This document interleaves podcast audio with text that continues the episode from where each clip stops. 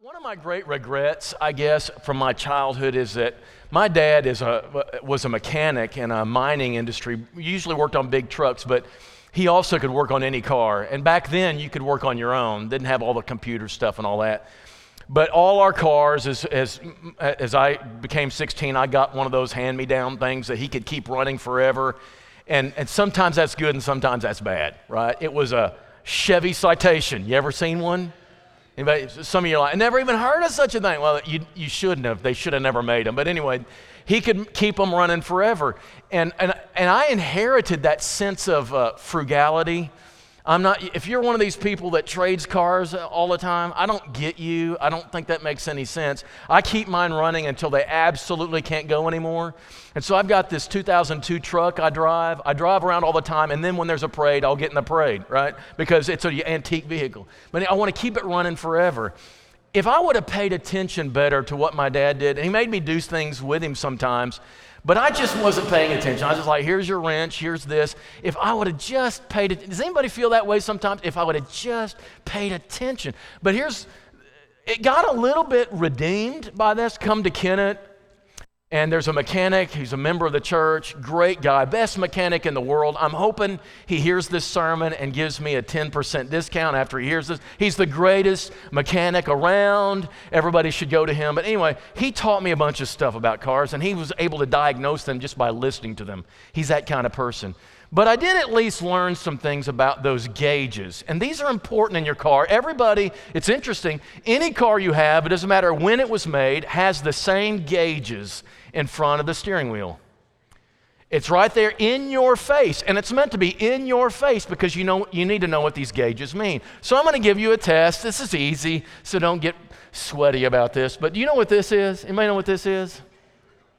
Speedometer. Okay, confession time. How many of you have at least, Terry Smith has four. How many of you at least have two speeding tickets in your life? Raise your hand real high. You need to know what a speedometer is. This is what registers your speed. And when it's posted on the side of the road, stay there or below. Actually, the police tell me you can go five above. You can't go any more than that. And if you're on Old Bridger Road near Grace Point Church of Christ, slow down. The cop is always there. He gets four people in 10 minutes and then he goes somewhere else. And I think Grace Point made an arrangement for them to get 10% of the proceeds at their church. They're paying off their church building by these cops. A speedometer is there for your benefit. Here's another one. You know what this one is? How many, confession time, how many have ever run out of gas while on the road somewhere? Some of you have. I have been raised. If it's at half, you're low. Anybody ever been? To, how many have taught that? If it gets to, don't let it go below half. Just stay up there. Just stay up there, right?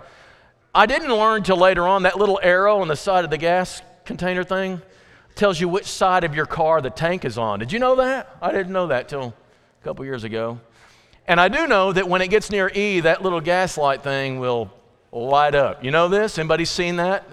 Go Pay attention to this thing. It's there for your good. Here's a third one. You may know what this one is? It should never read this. It sh- this is a bad reading right here. That's a temperature gauge, kind of like your radiator. If your engine's getting too hot, one time mine went like that. I was on, I was on Hilltop at 5 o'clock, 5 o'clock evening time on a weekday. The radiator ruptured, and that thing got hot, hot, hot, and I couldn't do a thing about it but sit there and just smoke everywhere. It was embarrassing and frustrating. This is your temperature gauge. It should never get to H. Okay, just learn this. This don't ever say sermons don't help you. Next one. Last one. Anybody know what this is called? I heard it just kind of subtly around there. Registers RPM, tachom. If you ever drove a manual, a stick shift, once it gets a certain height, you're supposed to shift gears. That's how you know how to shift gears. But then you learn by here. You don't even need to see it. But if you're ever driving along like I did once and that thing starts doing this, you are in trouble and you need to figure out what your trouble is. These are all gauges. If you're going to make your trip, if you're going to enjoy driving this car, you better pay attention at least somewhat to these gauges. Right there in the front, right there for you to easily see. I think the Christian life has some gauges like this, and Paul Paul lists them over and over again, and it's easy to pass them over because it's in what we call the prayer section. The first part of a letter, we kind of like saying, Hey, how are you? And so you kind of read by it and don't think much about it. But it becomes consistent in his letters, and he tells us about three gauges. If you walk with God and your walk is going to be successful, it's going to get to where He wants you to go and where you want to end up, you better pay attention to these gauges. They're there to help you make the journey. And if a church, if a church's gauges start going off like alarms, Paul writes letters to them. And we're going to be looking at this. I want, I want you to look at uh, three of them here. This is from 1 Thessalonians. We are starting 2 Thessalonians, but I want you to look back at 1 Thessalonians and how it started. We're going to refer back to this passage two or three times. We give thanks to God always for all of you, constantly mentioning you in our prayers. Paul is always taking prayer time to think about the Thessalonians, remembering before our God and Father your work of faith, your labor of love, and your steadfastness of hope in the Lord Jesus Christ. These are the three things he's going to address. Now, this isn't just a prayer, this is an outline of his book, his letter. These are the three areas I'm looking at. Now, as we move to Second Thessalonians, he says this We ought always to give thanks to God for you. Sounds very similar, brothers and sisters, as in right? Because your faith is growing abundantly. So it's continuing. You guys are continuing to grow. And because your love of every one of you for one another is increasing. So that's good. Therefore, we ourselves boast about you in the churches of God for your steadfastness and faith and all your persecutions and the afflictions you're enduring. Even as you're having to pay a cost for your faith, it's growing. That's impressive. Now, just as a test case, we're going to back up in the canon to Colossians chapter 1.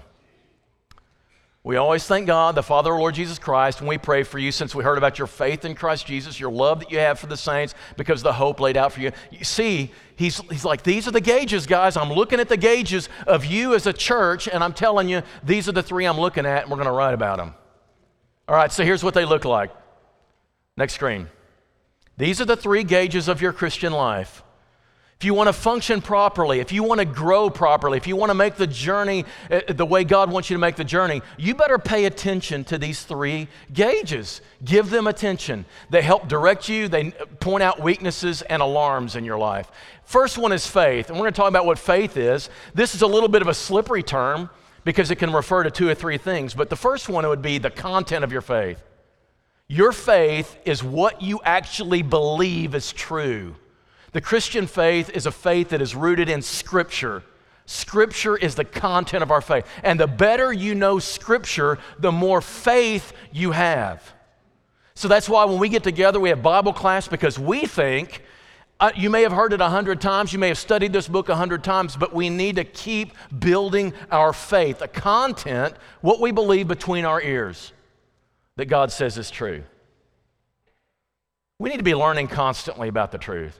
But it's more than just the content, it's also your confidence in it, your trust in it. Do you actually believe it? When you put it into your head and you say, Yes, I believe God says this and this is true for me, does it sink down past your brain into your body and come out your, your, your hands and your feet? Does it actually impact your life? I think Paul means both of these. Your faith meter is your, your knowledge of the truth and your willingness to conform your life to it. You live this way, you learn God wants it this way, and you start making yourself submit to that word. That's called your faith meter. Are you growing? Are you learning? Are you submitting more and more to the truth of God? That's your faith meter. The second one is the love meter. This is a slippery term because in our world it's all about emotions and feelings and all that stuff. But for Paul, this was not, and Scripture, this is not a feeling. This is a posture of commitment and service to God's people. Now, there's going to be a feeling come with it. It's going to happen over time, but the, the posture of commitment comes before the feeling does. So I've learned, I have great, strong feelings for Harold and Wanda Ferguson. Before I ever knew them, they were connections and they were over here and I learned about them and I knew them, but I come over here and I see their faith and we have a common faith and they have a common strength of faith as she demonstrated through that whole cancer battle and stayed faithful to the truth. And that, because of that, I have strong affection for them. But before those feelings ever came, there was a posture of commitment to them because we shared the same faith. That's what he says. You guys as a church, you need to love. You need to involve yourself in serving other people of the same faith. The third one is hope. Just want to explain these things to you so you know what they are. A clear and certain expectation of the return of Christ and our eternal existence with Him. We put our hopes in a lot of things, but the Christian hope is this Jesus has this covered. He's got a place prepared for us, and it's where we want to be. And we already have started eternity when we were immersed. We're not waiting till we die for eternity. It's already started. Our walk and relationship with God has already begun, but it's going in a direction where we're going to one day be exactly where we were created to be. And that's my hope more than anything else. Now, those three meters are there, these three gauges are here. And what I want to do, I want you to hear how Paul uses these gauges with the Thessalonians. I just want to take a few minutes to put the text in its spot, and then we're going to look at us. So the first one is for the, for the Thessalonians, when he starts talking about these, uh, these things, I, I want you to know and be looking for it. There is a check engine light about to come on. Anybody have one of these on in your car? Does anybody live with them all the time that's on? My, the mechanic at Kennett says just put a piece of black tape over it where you don't see it anymore. And maybe that's probably right because I don't even know what it's there for. Uh, so far, it hasn't died, so it's, it's good. Checking it. But, but, but they, the Thessalonians, have one area. One of these three meters is in alarm. It's a check engine. You are in trouble in one of them. And we're going to look at that just a little bit from their sake. But I want you to look at all three of them. He goes through this and he says, first of all, as for the faith of you guys, let me tell you, your faith works very well. The reason I think we need to look at this is the reason this letter is in Scripture is for us to learn from it. I had a mechanic growing up that I just didn't pay attention to and didn't learn. But here, here Paul is a mechanic when it comes to the Thessalonian church, and we have a chance to look at it and learn from it. And so he says, first of all, your faith works very well. I want us to look at 1 Thessalonians first. We give thanks to God always for all of you guys constantly mentioning you in our prayers. I'm always taking time to pray for you, remembering before our God and Father your work of faith. Your faith there in Thessalonica works, and I admire it. In fact, when I stop to think about you in the context of prayer, there's a video that comes up in my head. There's video footage that I recall while living with you for those few weeks that we got to spend together. I saw your faith in action, and I keep reviewing it, and I keep finding myself thanking God because of your faith that works. It isn't just in the brain, it comes out the body. Now, he describes this, next screen, in 1 Thessalonians 2, he describes this.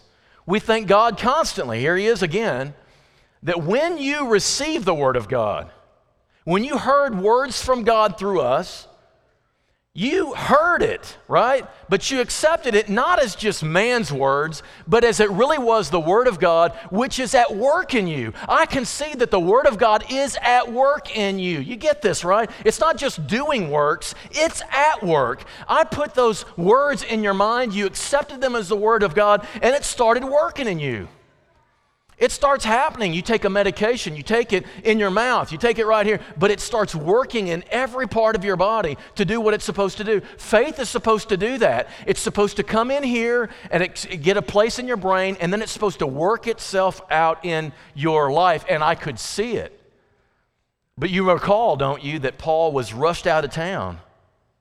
And the church didn't have as much of a grounding start as he'd like. And so he was terrified. Man, there wasn't enough time to put the faith in them for good. It's going to be all for naught. It's going to be futile. And he sends Timothy back to him just to see what it goes. And this is what Timothy comes back with 1 Thessalonians 3, next screen. Timothy has come back from us, to us from you, brought us the good news of your faith and love, reported that you always remember us kindly. Your faith continues to work Then we look at Second Thessalonians. Here we are at our text. We ought always to give thanks to God for you, brothers, as is right, because your faith is growing abundantly. Look at the last line of this faith in all your persecutions and the afflictions you're enduring. You're go- you are paying a high price for the very faith that you have, and yet, while you are suffering for it, it's growing. Faith is to grow in us. And even when it causes trouble, even when it causes stress, even when we suffer for it, even in the middle of the persecution, that faith can continue to grow. And that's what he wants. And the Thessalonians have great faith because it's working in them. And Paul can see it. He says also their love is working. It's strong and it's well known. He mentions that again in that first letter of Thessalonians when he talks about their love, right?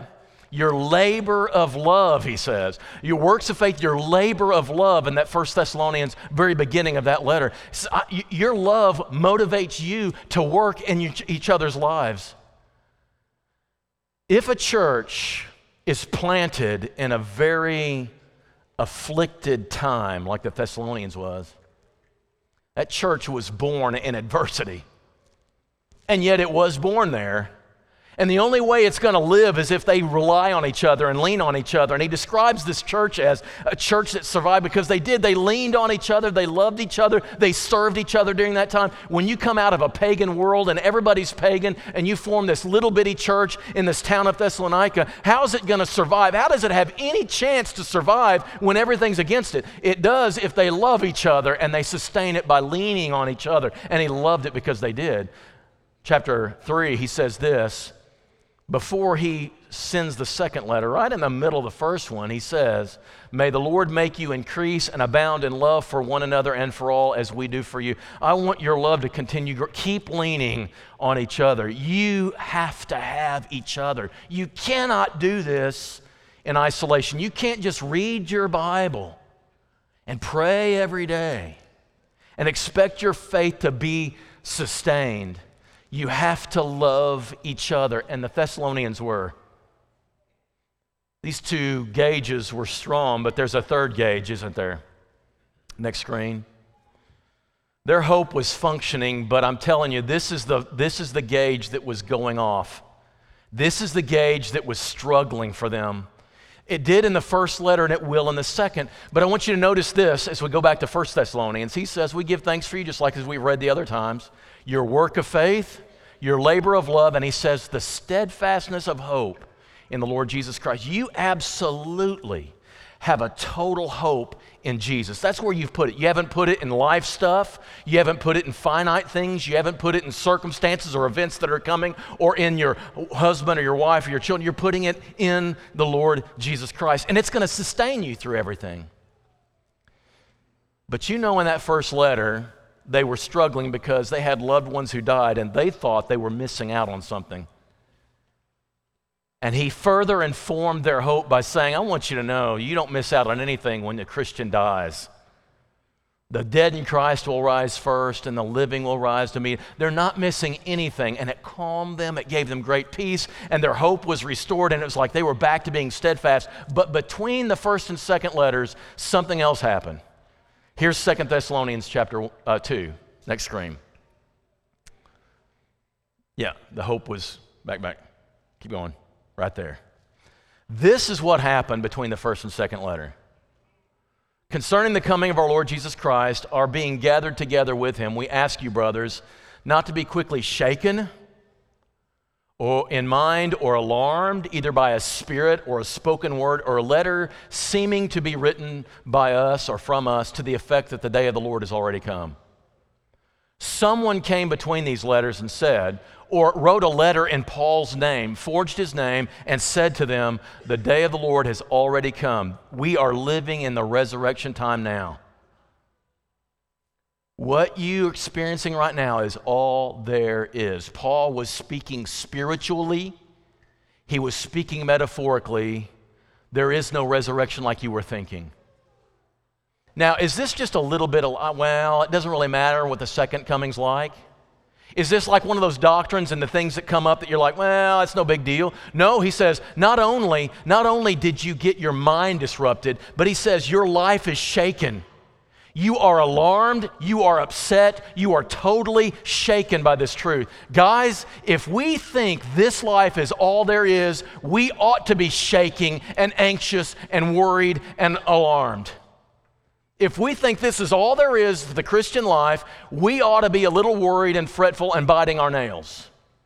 If this is all there is. And so Paul says there's an alarm going off. You guys need to be straightened out, and we're going to straighten that out in this letter. But that's where the Thessalonian gauges were. I want to talk about ours. Gauge number one for us. Next screen. Maybe. Next screen. Yeah. What about your faith alone? What, what, what about your faith gauge? According to these letters, your faith needs to grow as you learn more. You keep learning. You never say, you know, I don't need to go to Bible class. I don't need to this because, you know, I've heard it already. I've been through this class a hundred times. And so I know everything there is to know about the Christian faith. You keep learning, but it's not just about learning up here. Bible class sounds like it's just about here. It's also as we put what we know into practice, and the more that that knowledge seeps into our being and comes out our actual lives, your faith meter gets healthier and healthier. Now, let me give an example. We're going to model this. Here's one verse Ephesians chapter 4, verse 29. Let no corrupting talk come out of your mouths but only such as is good for building up as fits the occasion, that it may give grace to those who hear. Do you believe this? Do you believe this is spirit inspired word of God, fully authorized from your Creator truth? Do you live like it?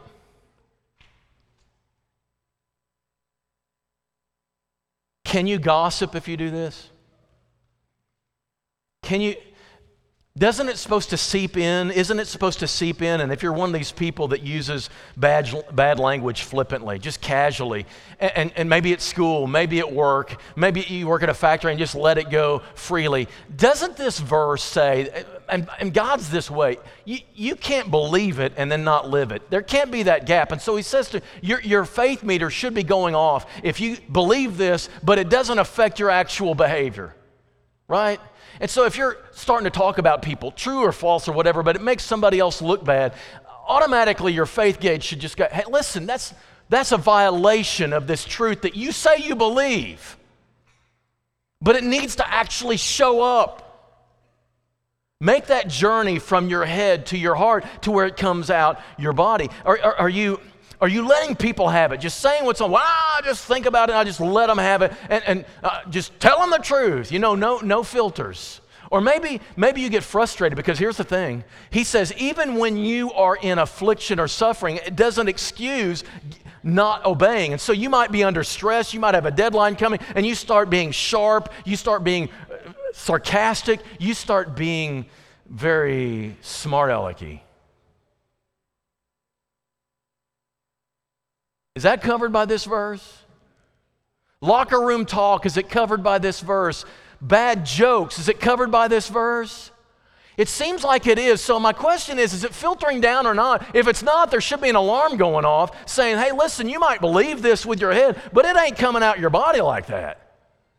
It, I just kind of have this understanding like that. Now, okay, you fail. You're frustrated with your spouse, and aren't they the ones that we do this with the most? And we get so sharp. And we get so cruel even with our words. Once you do that, you know you violated this. So, if you want to get back in line with this verse, what should you do then? What should you do to make it right once you violated this? It seems like you should use your talk to submit back to this verse and come back with an apology and make an amends. Don't just say, well, you know, I was stressed or I had a bad day. I don't care if you had a bad day or not, your faith is still intact. Your faith still is uh, over you. You are still in submission to the truth, even when you don't feel well. So use that verse to get back into line and make some apologies. And some of us Husbands need to get better at making those apologies and saying why that was wrong. What I said to you was not wholesome. It wasn't right. It didn't do you any good. It didn't build you up. And all it did was push your buttons because I wanted to hurt you in that very moment right there. And that's out of place. Put the faith meter back where it needs to be. The love gauge. The love gauge is about growing as you give some mental consideration to each other. Sometimes this is a physical act. Sometimes this is to be physically present with each other. There's stuff going on in a church this size, there's stuff going on with people, and they need to be supported. How do we do this? Paul does it twice. He models two things in this letter. One is, he says, I boast about you guys. I boast about you to all the churches. And I want you to know, I think we should be good at this. I think we should boast about each other. And whether it ever gets back to you, I hope it gets back to you sometimes. Every once in a while, I hope it kind of gets back to the grapevine. I mean, if bad stuff does that, maybe good stuff does that too. We have people in Kennett, we had some friends that her father was uh, in the hospice house not long ago, and we were talking to her, and I said, That place is amazing. And hospice house is amazing. What they do is amazing. I said, But you know why it's amazing? Because of Deborah Mink. She has a heart. She works for people. She loves it out there. She serves because of Bridget Coates, who's out there sometimes. I start naming our people. There's so many people. Then there's some Christians in other congregations who are there. Sue McFadden is out there. Those of you know her. She's amazing. I start boasting about these people to the people who have a loved one in hospice house. I don't know that it ever gets back to these people, but I want them to know I boast about them. I boast about a lot of Valley View people. I boast about George and the way he supports people.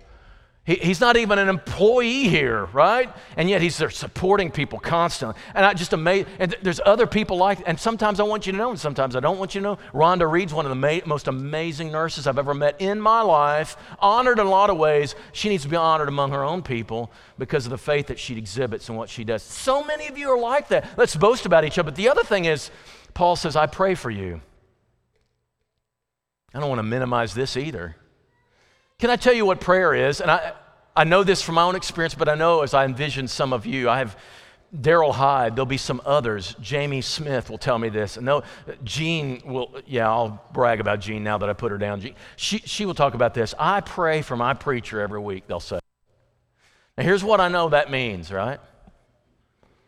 They go someplace, maybe they're driving, I don't know, maybe they're sitting there eating lunch. I don't know what they're doing, but they take some mental time to consider me. They think about, but listen, I hear people say those, I'm going to send you my thoughts. I'm going to send you my prayer. I don't want, I don't, don't send me a prayer. I can't do anything. I want you to send God a prayer about me. So don't do that stuff that's socially acceptable because nobody wants to believe in God. So I send you a prayer. Send you a prayer? What does that mean? Randy, I want you to know I sent you a prayer. And there it was. Okay, what's I gonna do? Ain't gonna do nothing because he and I can't do anything. We don't have ESP or anything. You know what I wanna say? I sent God a request about you which takes some time. Somebody made some mental space in their brain, which takes time and mental energy. This is labor too. Y'all, a good prayer life is labor. A good prayer life is labor. And the fact that you give attention to me, and I do this with y'all too. So this past week, I'll just in, in Morrilton and Monday, I find out that Heather Johnson is to have a baby. And I just about fell out, right? I thought, that can't be true, right? She's like 48 years old. How can that be true? Don't tell her I said that. She goes to early service. I'm safe if you all will just keep your mouth shut. It's been a long time. I thought they decided they didn't want to. So here they're going to have it. And so I closed the computer and went and got some coffee and I come back to it and I open it up on Facebook. Sure enough, it's still there. This wasn't just a weird thing. This really happened. Took some time to pray for her. And I named the baby Jeremiah. Jeremiah Johnson.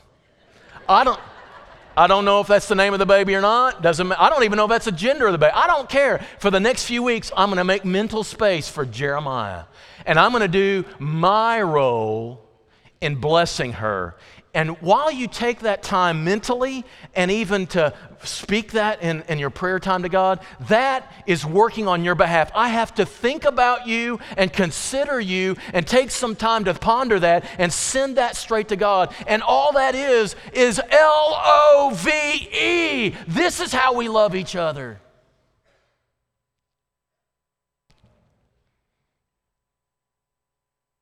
Bragging about each other serving each other in the area where we may need it at a certain time, and praying for each other. Whatever you do needs to be, you need to take into consideration your posture of commitment and service and the needs of other people. And finally, we, we need to grow our hope. We need to talk. We, we, we are here and now people. We are the present time, what's in front of us right now on our schedule, day to day people. We're planning this moment. And it's interesting, the things that were so important and so hopeful to us one year ago are not even in our frame of reference anymore. They're gone and replaced with something else.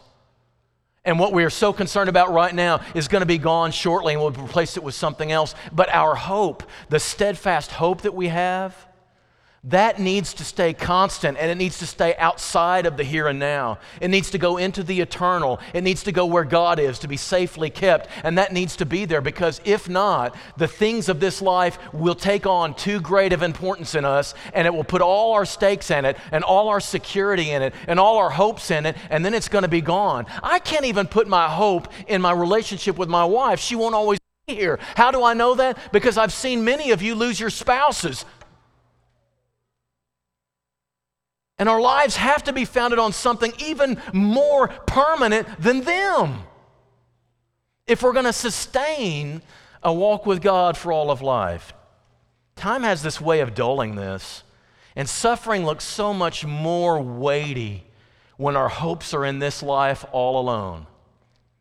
We must put our hope in something more substantial than that. Do you think the anxiety and the fear and the dread that so overwhelms people today, that paralyzes and incapacitates them, do you think it's caused by this too? That we put our hopes in the wrong things? Monitor your hope gauge. We're going to be talking about our hope a lot in this letter because that's the alarm that went off with the Thessalonians. And I'm going to say this to you I think that's the alarm that's going off with us today that makes us so very consumed by the here and now so much that it disrupts our lives. I want us to have a hope that's so secure that I don't care who wins the next presidential election, we're just fine. It's got to be more than that. A few months ago, my truck, that old antique, started just making a racket. It was terrible. I didn't know what was going on. Just it would do fine for about 10 minutes and then it would go nuts, but it would never die. I thought, why isn't it going to die?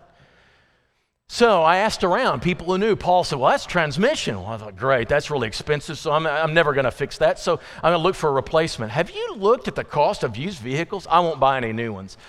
A used one, a used one's ridiculous. People are wanting way too much for these vehicles with 150,000 miles. Only, that's what they say, only 280,000 miles on this thing. Only? You got to be, uh, sorry, that's therapy. Just a second. Okay. I started looking at it going, Oh my goodness, how does this fit into anything? So, I go and I get Randy Simpkins. I said, let's take a drive in this thing. We drove up Hilltop back to his house. It sounded awful. I said, what is it? He says, I don't know. It sounds bad. I know it sounds bad. What is it? He says, it sounds really bad. I said, know it sounds really bad. And I said, what is it? He said, I don't know. It sounds expensive. That's Randy Simpkins. I said, I know. I finally break down, take it to a mechanic. It's the distributor. Simple thing. Not cheap, but it's nothing like a killer. And it sits on top of your engine and makes the sparks go to the right place and burn fuel at the right space and make it go smooth. And it's been purring like a kitten ever since. By the way, if you have a newer vehicle, you don't even have a distributor anymore. It's one of those antique things that only us antique people know. Got to pay attention to the vehicle. Got to pay attention to our walk with God. We got to watch these gauges because they're telling us what the danger signs are. It should be a wonderful walk with God as we journey through Him. Not just when we get to heaven, it's going to be wonderful. It should be a wonderful walk with God right now. a peaceful, confident walk right now. And it can be if you pay attention to your walk of faith. Tend to these gauges. Are you growing in your knowledge and your obedience, letting that knowledge sink in? Glance at that love gauge. Are you spending any time at all mentally making space for caring for other believers? Or have you drawn inward, become an isolated individual, gotten busy and neglected to think about anybody beyond yourself? The gauge should be going off. And don't forget the hope one. Keeping your hope fully on the Lord and what He has in store for you? Or have you replaced that with the temporal dreams and the temporary goals that change, putting your hope in the wrong things? Pay attention to these gauges and let's keep walking. Let's do this as a church. Let's do this as individual believers and as a community. And may we make this journey in such a way we get to where the hope is, and hope becomes our reality, and faith becomes sight, and love just grows more abundant. That is the dream for Valley View. Watch your gauges. If any of them, as we've talked about on this morning, any of them you're looking at going, I have misplaced priorities. I have allowed this to go unaddressed, and you need the prayers of this church. We stand ready to help you. You can take care of that, you and God. But if for whatever reason you need this church's attention, we'd love to focus on you for a minute.